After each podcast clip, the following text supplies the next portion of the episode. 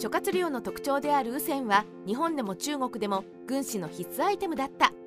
諸葛亮の特徴といえば皆さんはどんなイメージ像を描くでしょうか。やはり白い服を着てなんだか丸まったような帽子をかぶりそして最大の特徴として雨線を持っていると想像する人が多いでしょう。今回はその諸葛亮の特徴の一つである雨線についていろいろなことをお教えしたいと思います。諸葛亮の見た目の特徴である雨線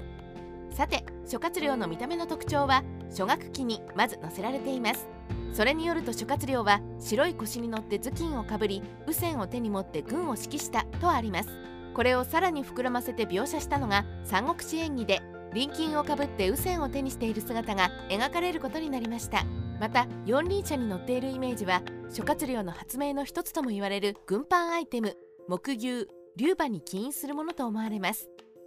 ここで気になるのがこの雨線諸葛亮のイメージともいえる雨線は他の人たちは使っていなかったのでしょうか。もしかしてオンリーワンアイテム？と思われるかもしれませんがこの雨線に近いものは実は日本にもあったのです。雨線は日本にもあったのか？どうやら調べてみたところこの雨線は諸葛亮をはじめとする作詞たちの間ではよく持たれていたようです。この雨線は軍配雨線とも呼ばれ式の際に用いられるだけでなく儀式や祈願占いなどに幅広く使われているアイテムだったようですね。そしてこの軍配は今の日本にも存在しています。相撲で行事が使うのがそれですね。あれは判定指示に使われていますがもともとは戦の場で使用されていました。これを使用している人物は軍配者とも呼ばれ方角日時を見極め天文を読んで軍人を適切に配置する仕事を担っていたのです。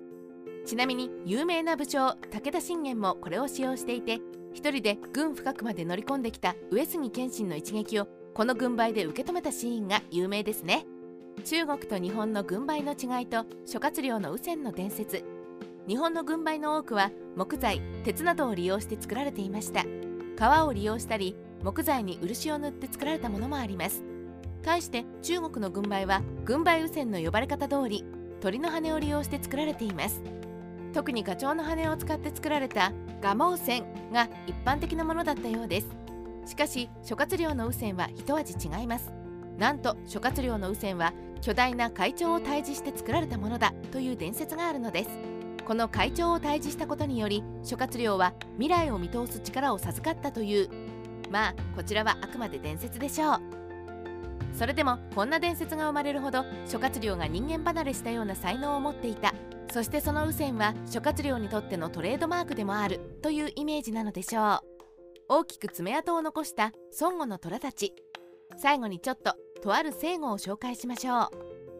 雨線といえばガチョウの羽を使ったガモ雨線が一般的でした。そして雨線は諸葛亮だけでなく軍師たちのトレードマークでもあったと思われます。それを裏付けるのが「陽ガモ雨線」という聖語です。これは作詞の陰謀という意味です。軍師が雨線を揺らしているその様が何やら企んでいるように思われたのかそれとも雨線で口元を隠し上司に耳打ちをする。